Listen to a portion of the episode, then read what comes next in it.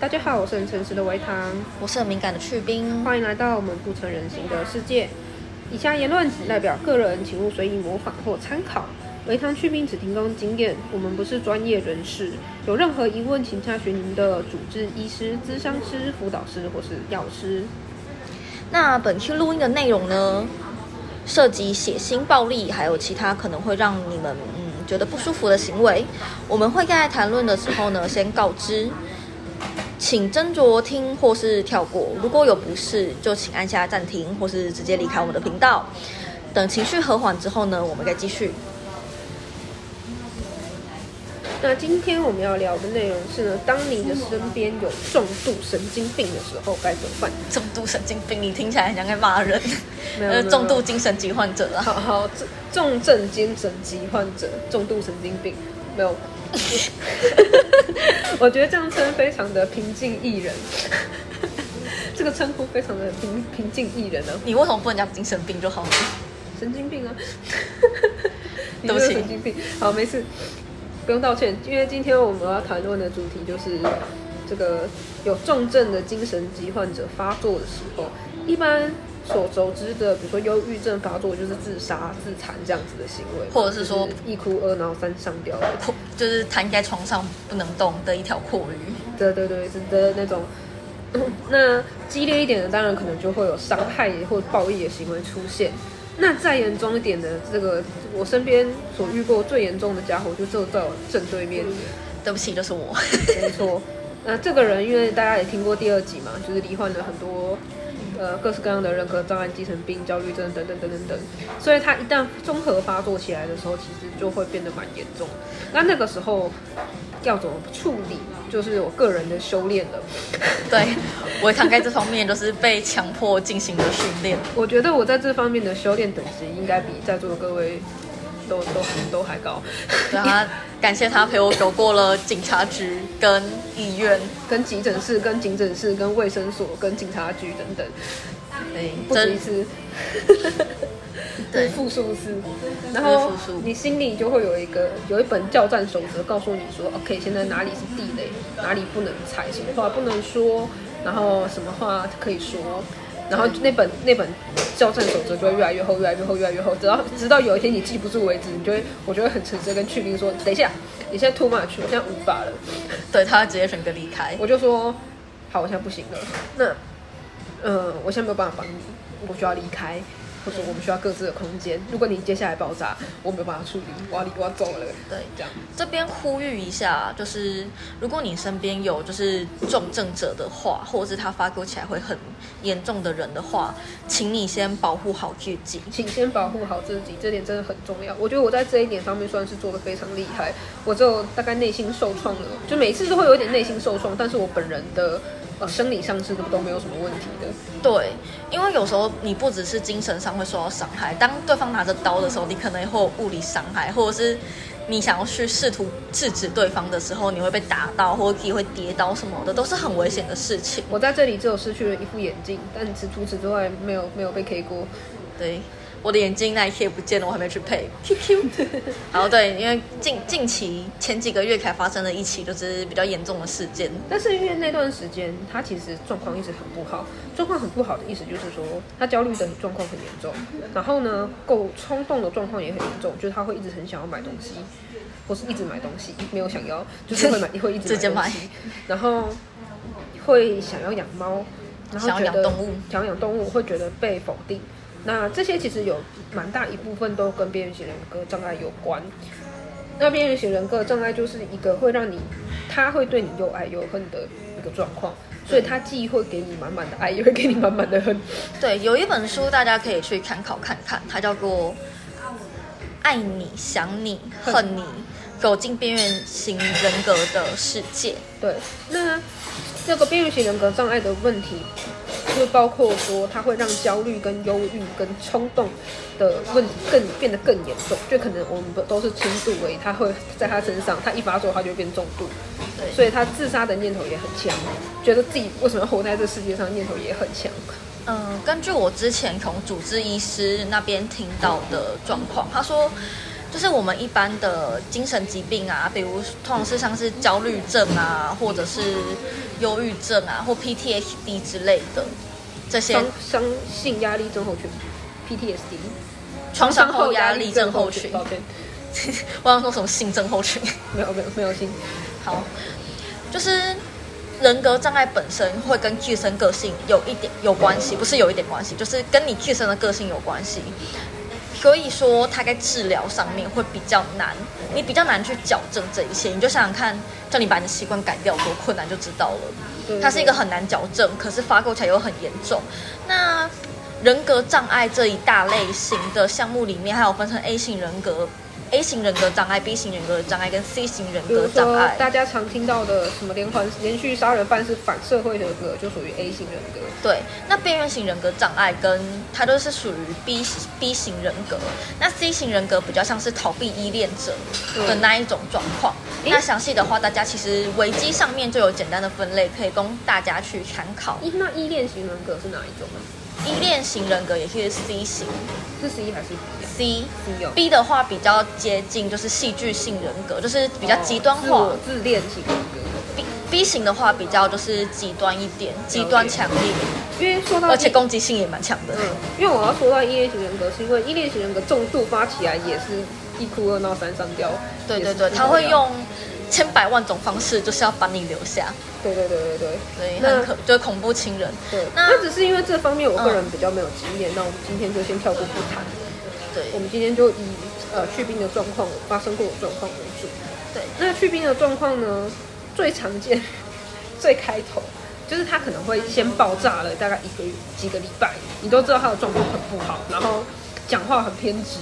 然后会有人觉得他很极端。但是对我来说，就是我可以理解他为什么会这样想，但我不一定要接受嘛。就是我我可以听你说，但是我没有要接受你这个想法。是对，那我可我可以很客观的说，哦，我觉得你现在的想法跟我不太合，我不我没有很同意。那你可以继续说，我可以听。如果你只是要抒发的话，我可以听这样子。是那的如果你没有办法听，你就跟他说，我现在不想听这个，这样。对，那如果对方这个时候爆炸给你看，你就离开现场保护自己就好了。对再去呼吁，请保护好自己。然后如果没有能力的话，就不要去照顾，也不要去承担别人的负面能量，因为这对对方来说是恶趣伤害，然后对你自己呢也没有什么好处。对对对，那你你其实做了这件事情，也不需要有什么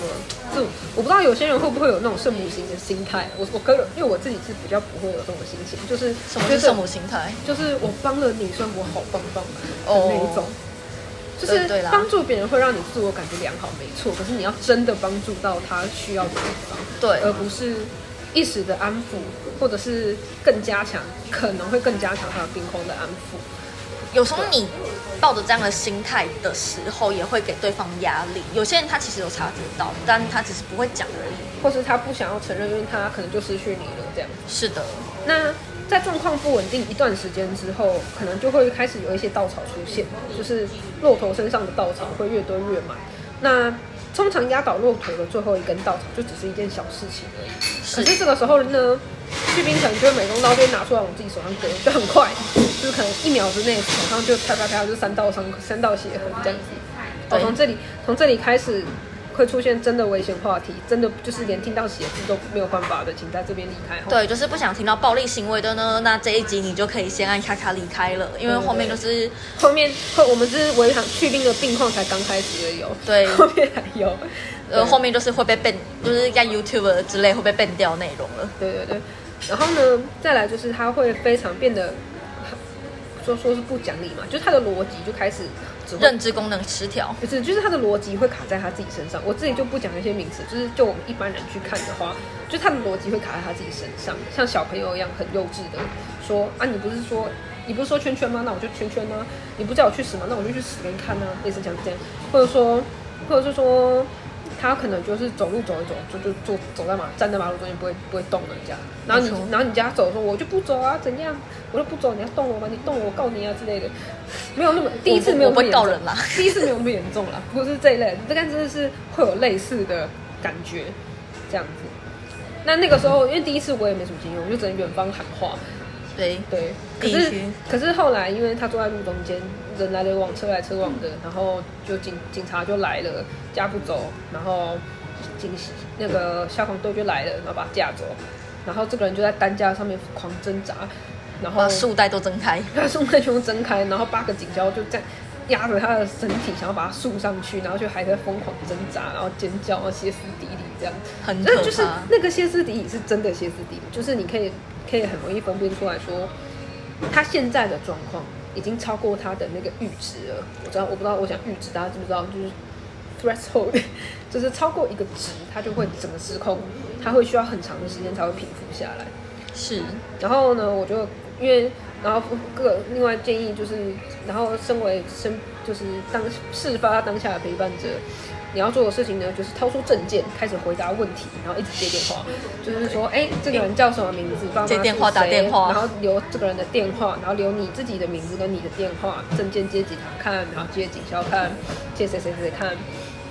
然后到了急诊室要帮他挂号什么什么的，然后你还要曝光那个人的东西， 保管那个人的个人物品，然后什么健保卡、身份证、钱包这样。对手机，这个时候，就是你会一边担心这个人，一边处理行政业务，这件事情我觉得我自己的心情还蛮矛盾， 就是就是好像我能做的就是这样的，就是帮你做这些行政事务，因嗯，为情绪方面已经爆了，所以我也那不能做情绪什么方面已经那时候情绪方面真的不是一般人能控制，因为刚刚有提到说被警消架上担架嘛，那时候那时候我我其实很轻，我那时候体重不到，我因为生病的关系体重不到七十公斤，但是八个警消花了大概几分钟才成功把我架上担担架。对啊，当然，一方面可能是因为我是女生，他们男生比较不敢动出手。可是八都都来了八个，你给我还是叫不上去，而且束带也真的被我都因为挣他脱很开瘦，所来以。束带其实绑不太住他。对我很容易就可以挣有脱空。间就会挣脱。我觉得重点在于说，这个是一个失去理智的状态，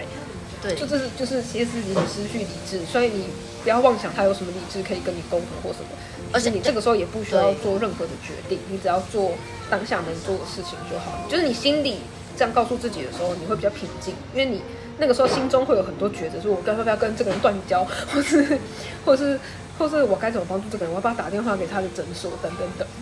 就是你心里会有很多杂念。对对，这个时候其实不用，你就想说，OK，我们等下再来处理。然后更重要的是呢，先先用稳平稳的方式让那个人冷静。我自己的我自己的感觉啦，就是这这种时候，就是你如果你越要我做什么，我越不要。但如果你我我说我要什么，然后你给我什么的话，我就比较容易提早冷静下来。那比如说我拿着美工刀，但警校就会想抢美工刀嘛，我就打死不放。那你越你越抢或越想要就是束缚我，我就挣扎的越厉害。但是如果说我，因为后来我们就是眼镜弄掉的那一秀，我眼镜弄掉那一秀我被赏巴掌，我真的超不爽的。眼睛弄掉那一次比较夸更夸张一点，我们先我们等一下我们后面再我们讲后面讲那一区真的是我我遇过最夸张，而且动手人有动手的人还之一是医生，还有就是路边的阿姨，对对对。然后就是我就说那我就说不要不要碰我，我就我就我就跟你们走。然后哦说起来，这个人，我们我们先倒回去讲，倒回去讲那个急你已经抵达急诊室的状况。对，，我们待会去讲。就是你到急诊室之后，处理这些行政业务，还有一件很重要的事情是打电话给他家人。虽然那个时候他那个时候他还有个困扰点是，他一直觉得不可以打给妈妈，不可以给妈妈造成麻烦。那你的心里就会哦，你说你已经给我造成那么多麻烦，你为什么不可以打给你家人？去死吧！然后，然后后来后来我没有打，因为他那个时候真的是哭得很凄惨，叫我不要打给他妈妈。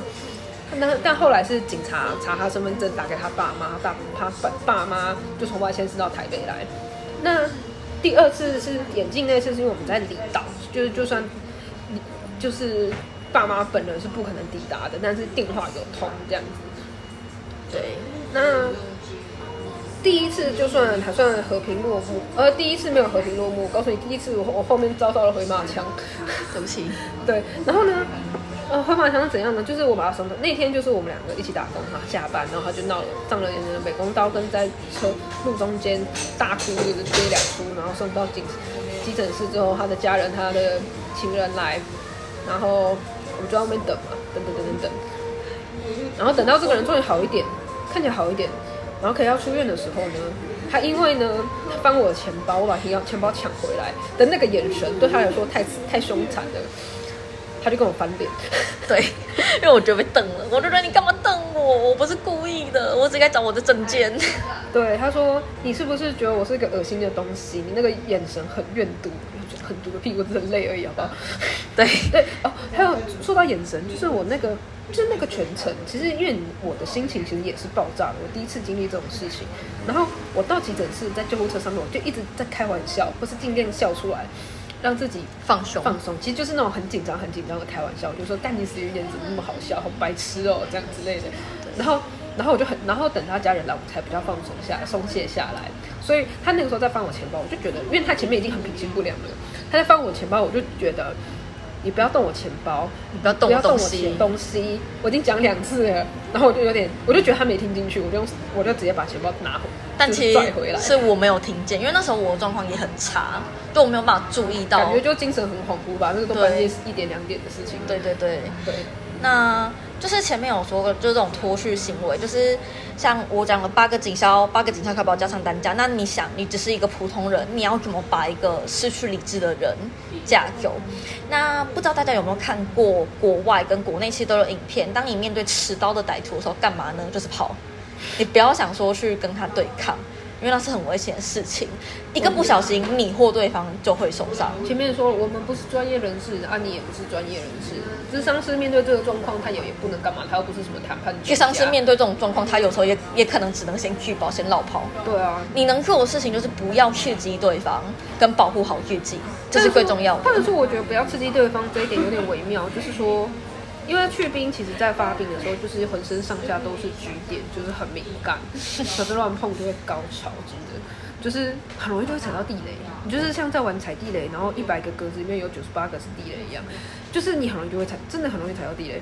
我那个时候的教战写的手册不知道有多长才能我从这一这一局活回这回合活下来，对，那那那就是说，那就是说，你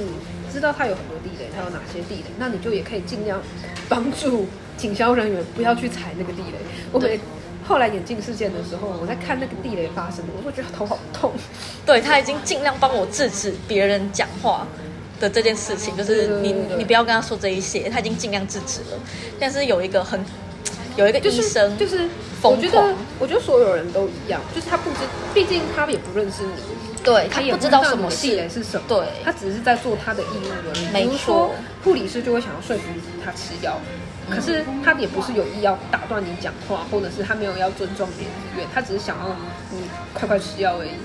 是就是每个人都有各自的立场，没有谁对谁错。对，其实我觉得我身在局外看，就是觉得没有谁对谁错，然后，嗯、也是希望说。这个世界可以对精神疾患友善，但是精神疾患它有时候所需要付出的社会成本就是这么高，就是警消，就是一定要警消，一定要救护车出动，然后需要医生的治疗，是这那件事情也不是我去冰自己想要的，就是嗯对去冰自己也不想要说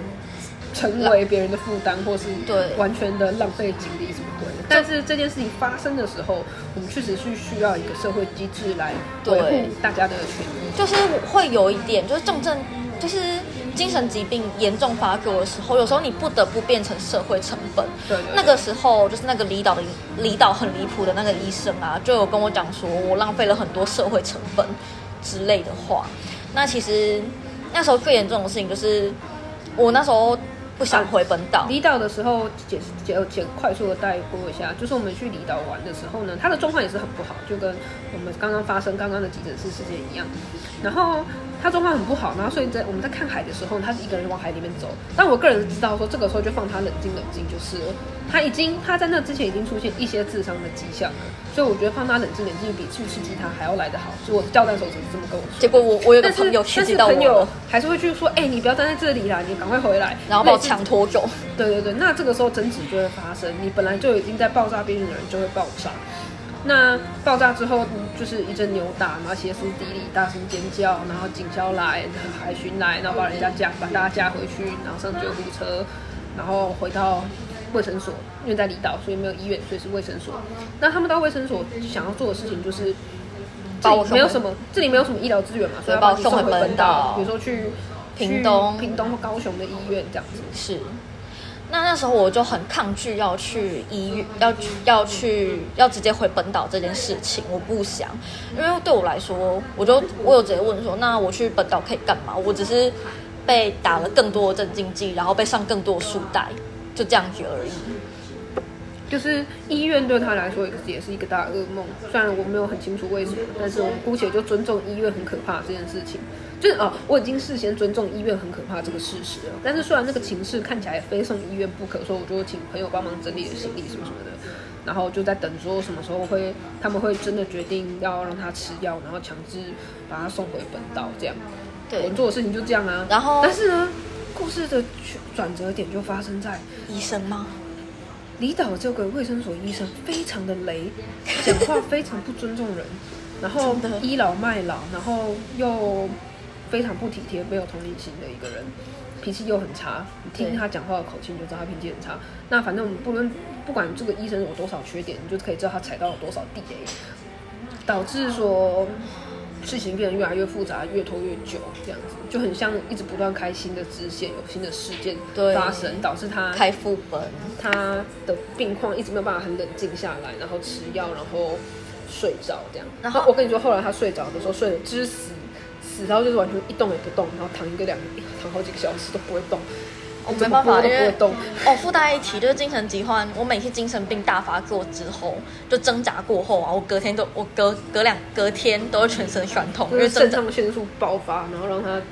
对失去理智，变成一只野兽。题外话，肾上腺素真的是一个很可怕的东西，它除了让我，它除了让我就是有各种挣扎的方式跟力气以外呢，它还让我该活该的时候上下跑了十十七楼三趟，有够累的。对，然后我们所以我们可以知道说，去冰是一个平常看起来瘦瘦弱弱、可可爱爱的女生，但是肾上腺素发作起来就是一个暴力神经病。真 的，就可能一个一般的成年男性都会被我 K 包在地板上对那对一对种对。对，就是他的神经病程度是认真的。不过那一去在离岛那一去最离谱的事情是，那个医生被我刺激，就他被被我挑刺衅激，对，就是他就因为他进来抢护理师，嗯，他进来怼护理师，他然就说后护理师说，你看你就不早点镇静早一点送，啊，现在没有办法送回本道了，你们就在这边陪他熬夜，陪他加班这样，我就觉得又不是应该照顾我，而且我本来就已经对那个医生没有好感了对，我就挑我就衅那个护理，挑衅那个医师。我就跟他讲说，我好像就好了，挑衅的详细细节我们就不赘述，反正总之对医师中了他的挑衅，一个手刀冲过来，想就把他压在床床上，经过一番扭打，然后把他压在床上，然后用手臂给他一个锁喉。对，那个手猴，那个手猴真的是我完全没有办法呼吸，就是他开始冲过来，然后先把我甩到墙上，然后甩，再摔到床上，然后发现把我摔到墙上没有把它压着，我就把我把我甩到床上，然后用全身的力量压在，用他的手臂压着我的脖子。我觉得那个时候我在旁边，就是那个时候我人是在现场的。然后我觉得医师就是把病患当病患，没有把病患当成人在尊重。他就觉得啊，精神疾病小孩丢弃啊，被安内啦那种感觉。对，然可后是那个手他就猴，叫他就叫护理师进来，然后帮忙把束带绑好，然后他的医师人才离开这样。对，啊，当然护理师没有没有帮我把束带绑好，因为其实那时候我我我那时候其实已经冷静下来了，我只是没想到医那个医生那么不冷静。对，那就是说后来那天那个这出支线剧啊，其实真的是演了很多遍，多到我我还蛮累的。对，而且这件事情后来演变成说我我真的不得不提高那个医师，我觉得太夸张了。我那个手猴真的是，如果我那时候没有及时把医师的眼镜拨开，让他去抢眼镜的话，我可能真的会就是短暂的窒息跟休克。我我不确定会到多严重啊，毕竟大家也都不是预言家我。那但时是候他去后来他去验伤的结果是，不是皮下 ET 气肿哦，是皮下气肿。对气肿的意思就是说你你的气管有一点点破掉，然后气会跑到你的皮肤跟肉里面，对，大概是这样。那几天这个严重程度不要，就是大家问我，大身边的人就问我说：“哎、你喉，你你喉咙会痛吗？我你讲话喉咙会痛吗？”我就说不要说讲话了，我连呼吸都会 痛，而且最痛苦打嗝的时打候，嗝就会痛爆，因为那个气就会渗到他的身体里对面。，打嗝的时候我会痛到整个人直接从站立的状况蹲下来，那比经比就是大家所谓的经痛暴击还要痛。虽然我不知道什么是经痛啦，我没有，对不起。好对啊，那这然后这两次的状况之后，他的状况就一直很不稳定，然后也会发生什么，就是我们两个的之间就变成你的陪伴者要陪到什么程度，互相是可以接受的。因为对他来说，他觉得我已经他已经给我很多麻烦了，所以他不希望他之后要出事的时候我在旁边。可是我就会觉得我怎么可能不在旁边？更还有一件很重要的事情是，我要帮忙递递递递身份递证身证份，证、递电话、递健保卡，这功能很重要。因为其实对我觉得这件事情也是对警消来说是一个安全的保障，就是他们有没有做什么事情，有第三方由家属这边来来协助来就是怎么说监视嘛，就是大家都在，所以这是一个公平的、公正的、安全，安全的执行作对业，双方都安对全对双方都安全，不会说不会衍生说任何言语、肢体上冲突，或是法律上的冲突。 对，就是说不会说，呃，公家单位做了什么，但是没有人可以证明，除了病人本人以外，没有别人可以证因明。为病人讲的话，你到底可要不要采信，这又是一个问题对。啊，如果医生今天判你有病，可是第三方觉得没有，或者是第三方就是可以做一个更加公正、客客观的判断，就是哦是双方都有人嘛，比较公平啦。是，我觉得这件事情对他们也蛮重要，但是当然也包括我个人觉得，这去病需要陪伴，这也是不争的事实。对，虽然我我真的是保持着我已经给他们听了很，因为我朋友已经因为我的负能，我已经因为负能量太强丧失了一些朋友，或者是跟一些朋友从很要好变成变成普通，然后再到没什么联络，我已经很寂寞很久，所以我一方面也是觉得说我不能再给就是维唐更多的麻烦，因为我也知道很累，包括说隔两。隔两天我们去临时约了居商，然后他坚持要陪我去。其实我就一直跟他说，你不用坚持陪我去，你先休息。但他还是觉得说他该去，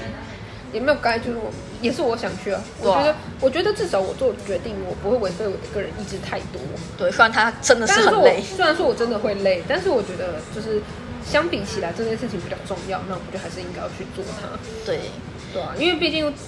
我觉得去，我觉得就是我也看了全程，基本上我也看了全程，所以有一些东西我觉得他自己看不见的，但是我可能我有看见。对。那忧郁症，呃，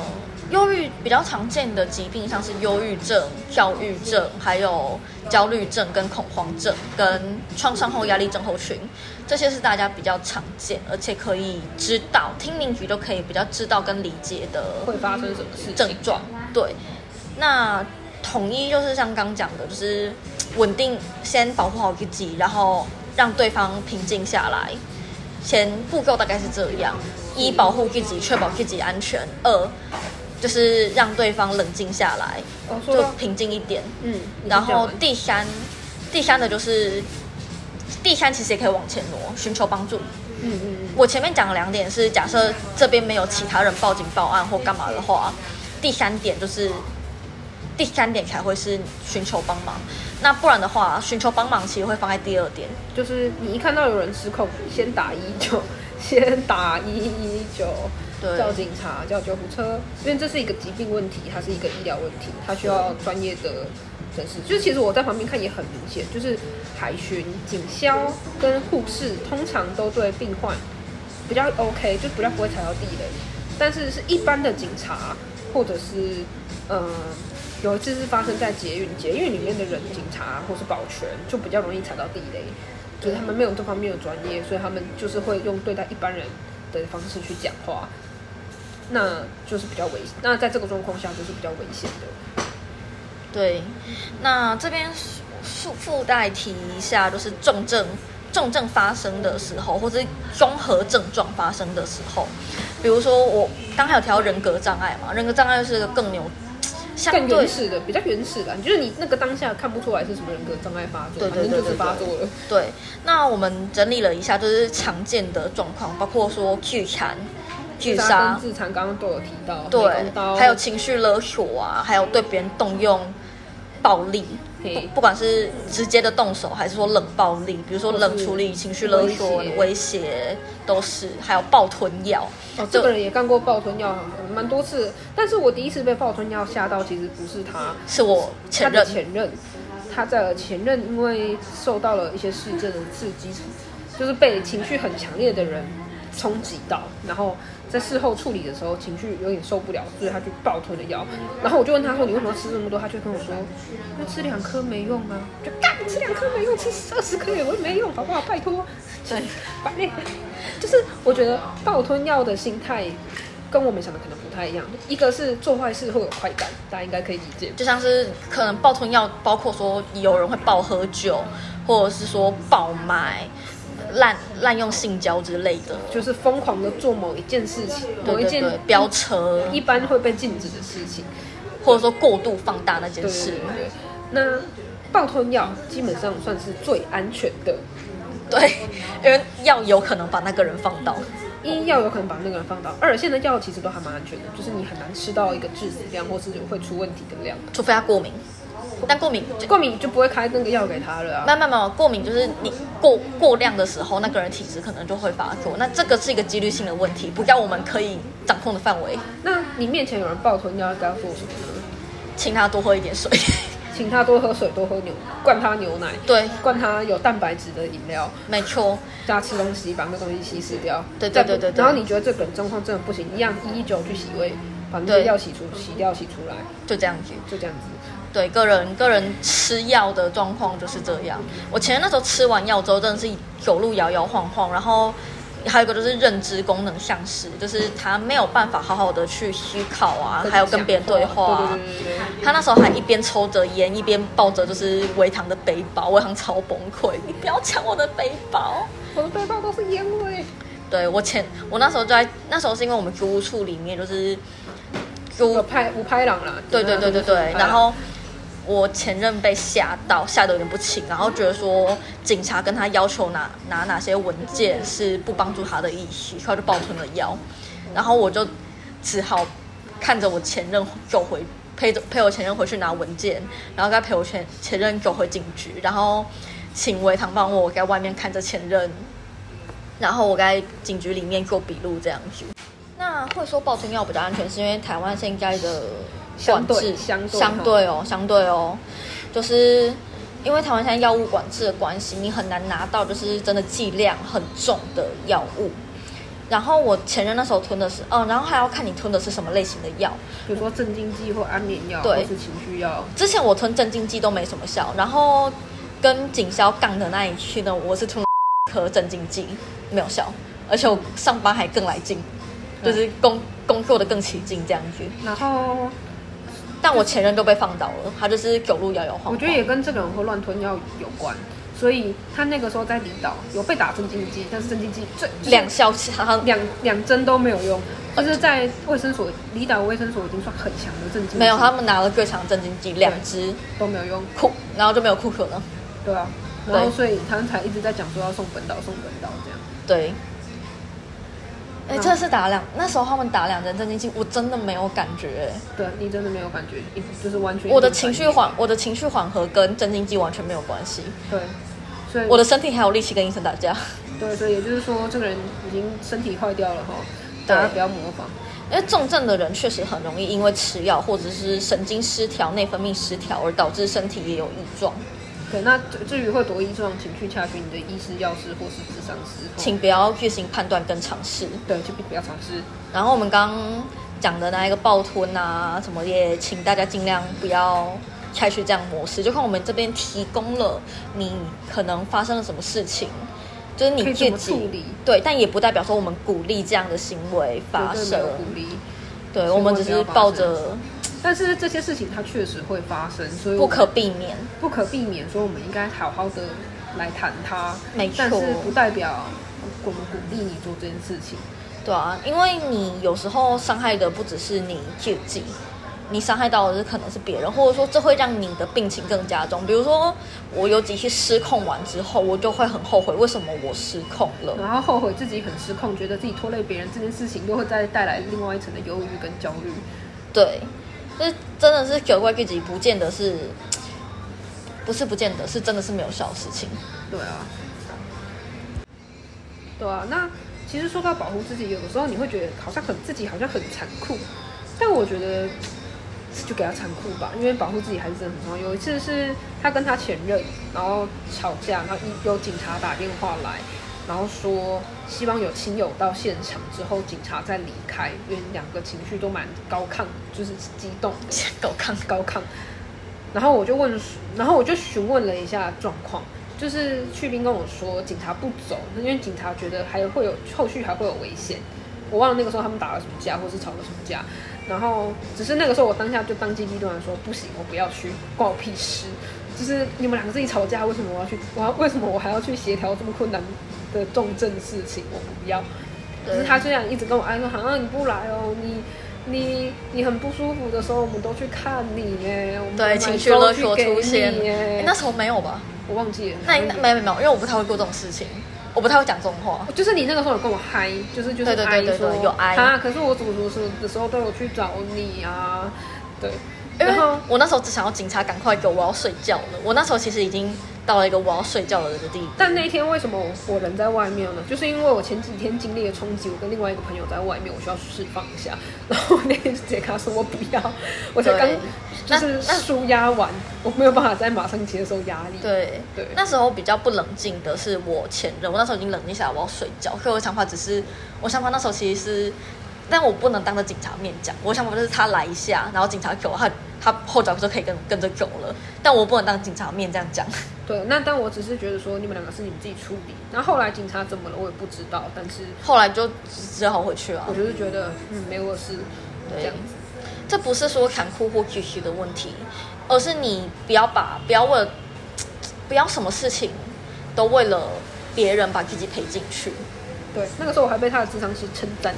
对说，哎、你做这样做很棒，很好，优秀。优秀。对，那像暴吞药，因为我们刚刚有讲说镇静剂，而且应该说药品有分种类啦。那我之前暴吞的刀分镇静剂就是我的备用药，因为然大后家就会想要把自己镇静，把自己放倒，对或者对是对对希望自己不要有情绪，通常都冷会静一是点被镇静剂居多对，病人通常会做这样。那我之前有一次，这也没有很久，就前阵前几个月而已，我又暴吞了一次药，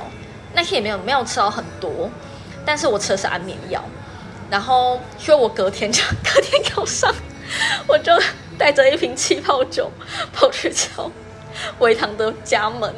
然后倒倒在他家地板上，跟他家狗一起睡去。我就超问号的，就是那天早上，因为我因为我们我们家住的还算近，然后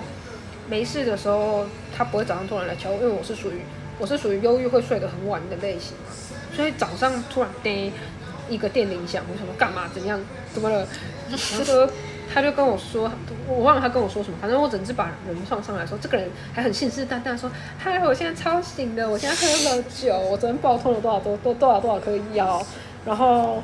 然后我可能还可以去帮你遛狗，我现在超清醒。我上去楼上帮你放个东西，我就可以去帮你遛狗。我什么屁啦，遛个屁呀、然后我说你你现在绝对没有办法帮我遛狗。说可以，我可以，我现在超醒的，然后就摇摇晃晃走到我的房楼上，然后就没然后有下来然后过我了跟。然后我跟上去就看，砰就一个人倒在地上，就是砰的倒在地上的那种感觉。然后手上还给我拿着一瓶酒，我只是把那瓶酒的垃圾拿去丢掉之后，就一个人倒在地上，再也不会动了，再也没有起来。我说。 我还能说什么呢？然后我们家的狗就凑过去，然后跟它一起睡觉觉了。我说好，你们两个就自己待在这儿。这是一件很荒谬的事情，这然种后是，然后重点是他爬起来之后啊，他一点记忆也没有，他对完完全全没有记忆他我已经完忘全记不了记得他自己怎么走到我家，然后还喝了酒，就是他连他自己喝酒都不记得，因为我已经把那个垃圾丢掉，他甚至没有那个物证，你知道吗？对。 然后他也不记得自己说他可以遛狗啊，什么什么。对我都我都不记得。他就是他就是真的是像被捡尸一样，醒来就说我怎么在你家？为什么会在这里？对，然后后来还发现他腰上面有一块淤青，我合理怀疑是因为我桌子歪歪的，他撞到我的桌子，然后才跌倒。对，我是隔了两三天之后发现，哎，奇怪，怎么膝盖有淤青，手臂有淤青，我才想起来有这件事 情，不然我原本完全忘记。好，总之这是一些很荒谬的事件，但这些荒谬的事件呢，正是存在哦，社会新闻就在你身边，请大家，请大家请大家不要掉以轻心，社会习惯就在你身边。对，那真的面对就是比较重症，还是尽量尽量去鼓励去让他就医然后，保护这是必要的。如果你有任何经历过的重症荒谬的经验，也欢迎跟我们留言分享。对，我们或许可以提供你一些就是小小的建议。毕竟小那个维唐这边已经有一本厚厚的交战守则，然后不要不要小看维唐教战守则，因为士兵我是一个很难搞的人，就是看看我的就说病他，学生都是 G 点，而且看看我病这么多，就是一般的精神病，忧郁症跟焦虑症重了，然后 PTSD 就是创伤后压力症候群也中了，然后人格障碍也中了，我中了这么多东西，我的东我释放出来的负副能甲量度副甲度也会更加 up up up。就是他会有一些言下之意啊，或者是他说这句话的脉络是什么，好，我大致上都可以理解他这句话的脉络是什么，所以我会觉得哦，对你的想法是合理的，而不会马上去刺激到说，哎，你在讲什么不合理的话，然后就吵起来， 对那个真的很爆炸。真的很就是很没有用。对啊，那时候还有警察，我在捷运站的时候，警察跟我讲说，捷运站白，他讲到后面还已经有点气聊的感觉，然后就跟我讲说，捷运站白就不能带刀，然后我就直接我就可以开反问陆小小，那那为什么你们不没有那个安全门检查，叭叭，然后那个警察就被他这样讲话的时候就被他同僚拖走了，可喜可贺。可喜可贺，可喜可贺。呃那个那那个，个，其实我警察终于有了，对啊，就是类似像这样的事情，你就很难控制别人的反应。对，但是如果你想知道，呃，更多恐怖的错故事误反应或故事，也可以在底下留言，我们之后该整理一集，给对，大家，因为我发生过的事情很多，可能需要整理一下。对，就是可以给大家斟酌参考，说，哎，这些应对的方式跟你，如果你是旁观者，你面对到这一些事情，你会有什么样的看法？或对是你面临了什么样的挫折？嗯，对。 这边应该分享一个我自己我自己遇过的事情，好，那是我堂，那是我老家楼上的邻居，嗯他也是一个精神疾病者，但是我不知道他什么疾病，因为那时候很少回家。我第一次看到他的时候呢，是在我家大楼的电梯里面，我就看到有一个人面朝地的趴着，然后膝盖弯曲，就这样用一个很奇怪的姿势趴在电梯的地板上。我那时候一边吸着珍珠奶茶，一边想说我看了什么， 然后我就去叫警卫，因为我不我不知道怎么处理，我就默默看着电梯门关上，然后就叫警卫，然后警卫把他叫起来就说。我才知道，我听他们的对话才知道说，原来那个女生已经不是第一次这样子，嗯，她是很多次。然后后来我嗯前面有提到说，我肾上腺素发作跑奔跑了十七楼三趟嘛，那时候完全没有踢腿，而且我很有力，还扛着猫。对，会跑三趟就是为了把我家猫救下来，原因是因为我家楼上失火。那失火的原因就是刚刚提到那个女生，她有在家里烧东西的习惯，然后这一次烧到了棉被，啊，然后整个起火。好可怕。对，然后因为救火救火的关系，就是电梯进水，所以我们家有好几天那个电梯都不能用，就是爬楼梯，对，都跑楼梯。我们从不然就是从前栋搭电梯到顶楼，然然后后楼下来，对，再从顶楼走楼梯下来会比较轻松。那这个就是我身边发生的，对他，他那个造成火灾，其实已经涉及了公共危险，嗯而且就是邻居，就是楼上的邻居已经多次抗议过，就是他会鬼吼鬼叫啊，敲东西呀、或者是说烧东西什么的，可是都找不到方法可以赶他走。他身边没有人照顾吗？之前好像，之前他好像是该机构进行疗养，之前该机构进行疗养，那后来不知道为什么出来了，可是他家人好像没有管他的意思，所以那时候也一度联络他的家人无果，哦，对他那时候被警察带走，也是蛮可怜的。然后我们是对，然后邻居那时候讲一句比较残酷但很现实，然后你身为被你身为就是受害者一方也会讲的话，就是邻居讲说，赶隔隔壁的隔壁房的都被烧到，都被那个烟呛到，就是喉咙有一点烧烫伤了。嗯都有都有呛伤了，那为什么那个女的在房间里面还没有被烧 死？失火的时候，那个女生是在房间哦。哇塞，超长的，他而且他好像没无伤大雅，最严重是他隔壁房的一个睡觉的先生。嗯，可能对睡觉没有发现之类的。那时候也是很很感激楼上有一个邻居，跟第一他很摇起。那我那时候也是闻到烟味，然后在同一层楼都还没有发现的时候，就赶紧叫我姐把猫把猫聚集在一起，然后全部拿出所有可以装的笼子啊、包包啊，把猫塞进去。因为那时候真的是你没有办法去管说你会不会吓到你的宠物，因为你必须把你的宠物带走，不然等一下失火了，你会完全没有办法。因为我们都知道那个烟很可怕，对啊，对，那时候还好是说楼上有个邻居很早起，那时候是早上六点多哦，早上六点多有一个邻居很早起，然后他很快就发现烟味，然后赶快奔出来，他他一样的，我们都会给新的哦。然后对不起我们在咖啡店，然后我们就是他就马上打给警卫，叫警卫报报报那个消防局，嗯对消防局，然后一户一户把十五楼的邻居全部敲门叫醒，真的是勇者。勇者，感谢他，而且我们十三楼跟十四楼的警报器通通没有响，我们十一、十二楼警报器有响，十三、十四楼警报器没有响，然后十五楼再失火，好、哦，对，超强的，对啊，对，就是这种时候真的是第一步保护自己，第二步寻找救援，或是让对方冷静，而哎且我觉得这个状况下，你也很难说要去就责什么的，因为真的对要就责，你说那个精神病的女生，嗯，她其实就是没有行为能力，她就是怪怪的啊。那她的对真要就责的话，我觉得应该是她的家人，就是怎么把她放置不管。当然，我们也可以理解家人可能会有很多已经不苦衷行了或，不行，或没有办法再照顾她，没有办法负担，不管是心理上或经济上都有可能。是啊，那他介绍最后。嗯哦，就是说，我觉得很多这种东西，最后大家踢皮球踢来踢去，最后就会变成社会成本社会成本就是变成社会事件，它会严重的影响到像我的话，可能真的就只有暂时危害到自己跟身边的人，还有就是动动用到警消跟医疗的状况。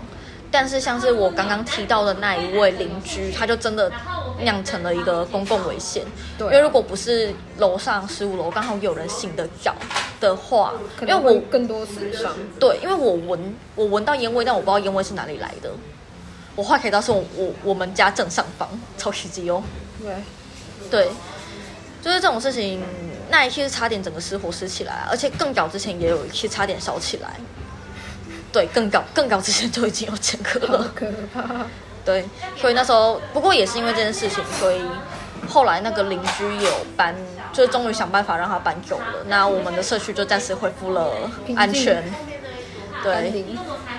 那最后最后最后，真的呼吁大家保护好自己，然后身边有重症的人，请让他尽量的去寻求医疗资源，不要觉得说这样增加了社会成本啊，浪费医疗成让浪费医疗资源什么的，没有没有没有，你是该保护自己跟保护大家。对啊，因为如果真的出了意外，比如说那整栋楼烧起来了，绝对比先把这位邻居送进该去的机构医疗机构还要来的